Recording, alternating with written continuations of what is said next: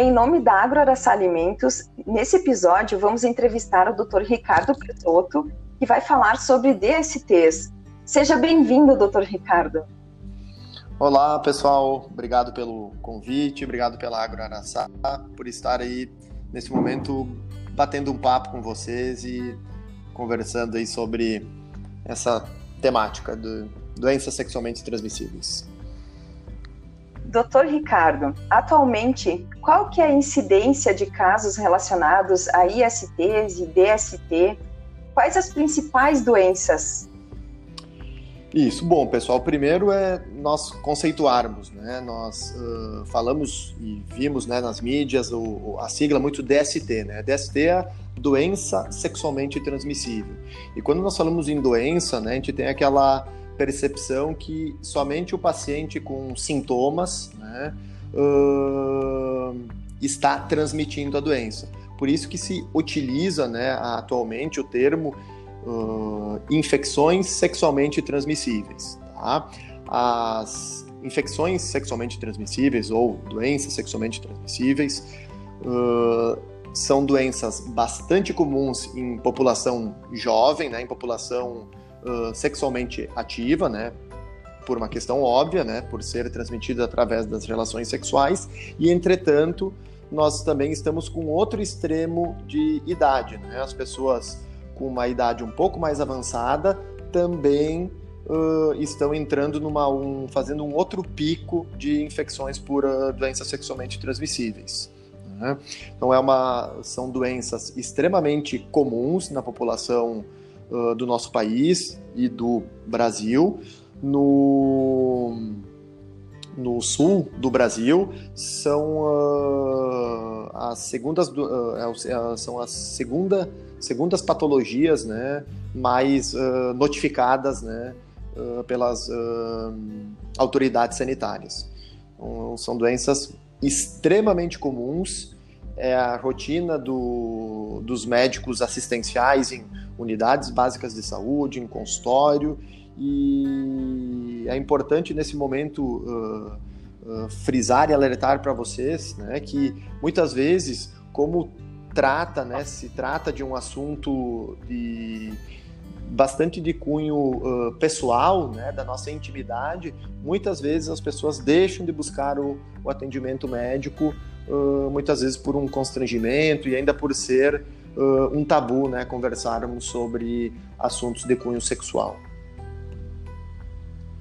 Pois é, e quais que são as principais doenças que você pode, pode citar, assim, para que os ouvintes possam entender? Sim, perfeito. Ótima pergunta. Né? Em relação às doenças mais uh, comuns, nós temos o, a situação da, do HIV, né, que é o vírus da imunodeficiência uh, humana, tá? que é bastante conhecido, que gera bastante preocupação, mas obviamente, pessoal, que não é só o HIV.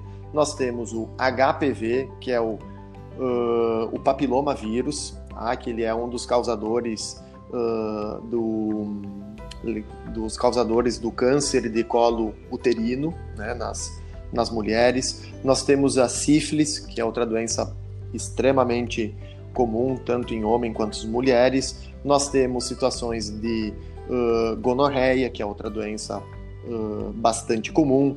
Não podemos uh, esquecer de, de falar para vocês, e muitas vezes gera, inclusive, até uma. Um, uma preocupação entender que o vírus da hepatite B também é considerado uma doença sexualmente transmissível. Então, são doenças bastante comuns, né? Então, HIV, HPV, sífilis, gonorreia, hepatite B são, diríamos, as patologias, né, as doenças mais uh, frequentes na população. E que tipo de exame se faz para de, detectar uma DST? Né? Porque ela parece que ficam anos até aparecerem sintomas, não é imediato. Então, como, como detectar se a pessoa é portadora ou não? Perfeitamente. Muito, cada doença dessas que foram citadas anteriormente, elas têm uma, uma evolução, né? o que nós chamamos história natural da doença. Né? Ela se comporta de uma forma.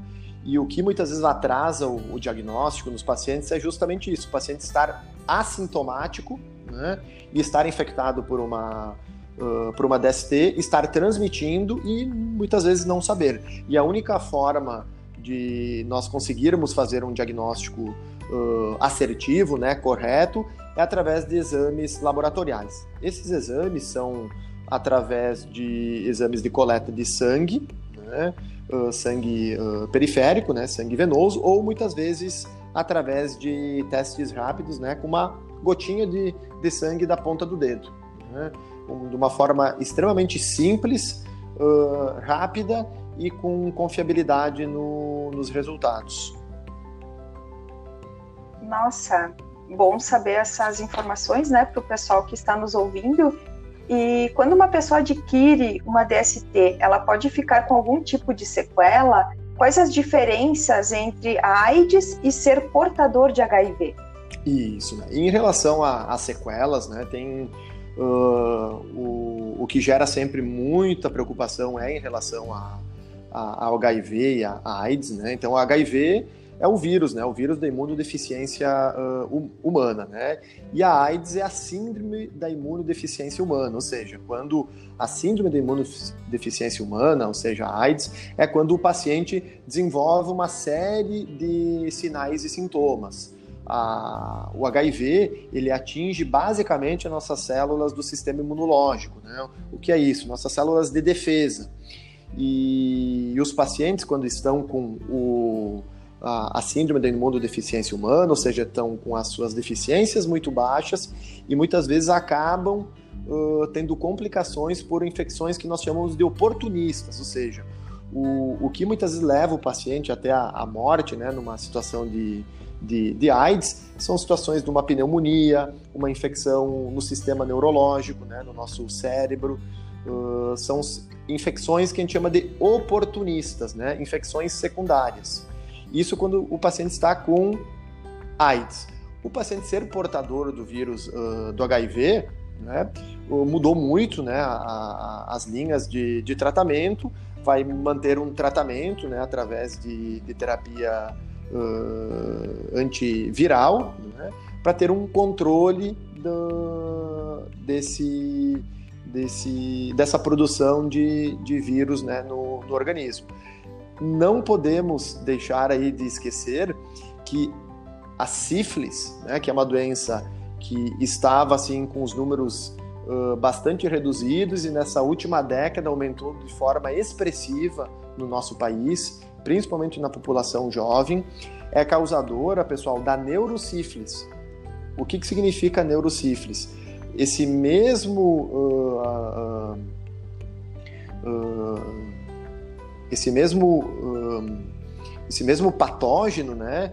Ele pode, em situações crônicas, né, ou seja, com o evoluir dos anos, acabar se alojando no nosso tecido cerebral e fazer estágios, inclusive, de demência, né, e levando à morte o, os pacientes infectados por sífilis, que é uma doença que estava com os números, os números muito uh, reduzidos e que nas últimas décadas a gente tem visto, infelizmente, uh, aumentarem na população uh, jovem.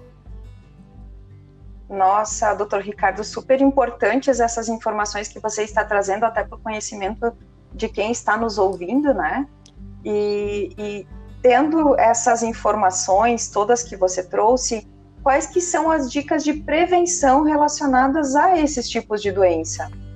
Isso, é o, o principal uh, o principal método né, de, de, de, prevenção que nós, que nós temos ainda é o uso do preservativo, né, a camisinha, né, seja a camisinha masculina, feminina, é um método de barreira né, que vai estar prevenindo a, a, transmissão das doenças aí sexualmente transmissíveis e vai estar uh, efetivamente uh, protegendo as, os pacientes, né, a, a, vocês.